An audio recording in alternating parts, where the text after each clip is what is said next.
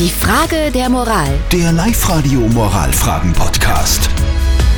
Und jetzt an dieser Stelle das Ergebnis bei unserer heutigen Frage der Moral. Also es ist darum gegangen, dass einer Live-Radio-Hörerin aufgefallen ist, dass ein deutscher Moralexperte, der Eigentümer von vier Eigentumswohnungen ist, die Mieter wegen Eigenbedarf jetzt rausschmeißt. Ist natürlich rechtlich grundsätzlich okay, aber gerade als Moralexperte geht sie das aus oder, oder wie seht ihr das Ganze?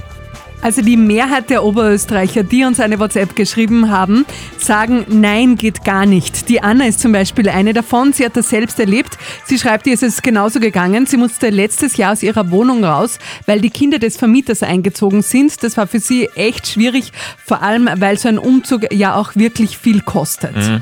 Der Flo, einer der wenigen, der dagegen schreibt, er sagt, ist doch voll okay. Mieten heißt schließlich nicht besitzen. So, jetzt sind wir sehr gespannt. Äh, was sagt denn unser Moralexperte Lukas Kehlin von der katholischen Privatuni in Linz dazu?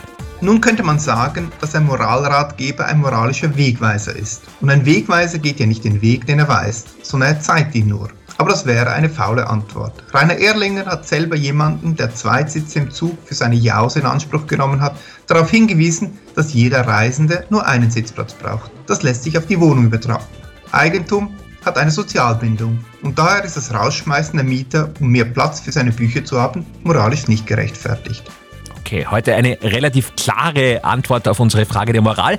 Wir sind gespannt auf eure Themen. Vielleicht habt ihr irgendwas, wo ihr sagt, hey, da brauche ich mal die Meinung von anderen. Sehr, sehr gerne meldet euch auf liveradio.at. Die nächste Frage der Moral gibt es dann morgen wieder um kurz vor halb neun bei uns. Die Frage der Moral. Der Live-Radio Moralfragen-Podcast.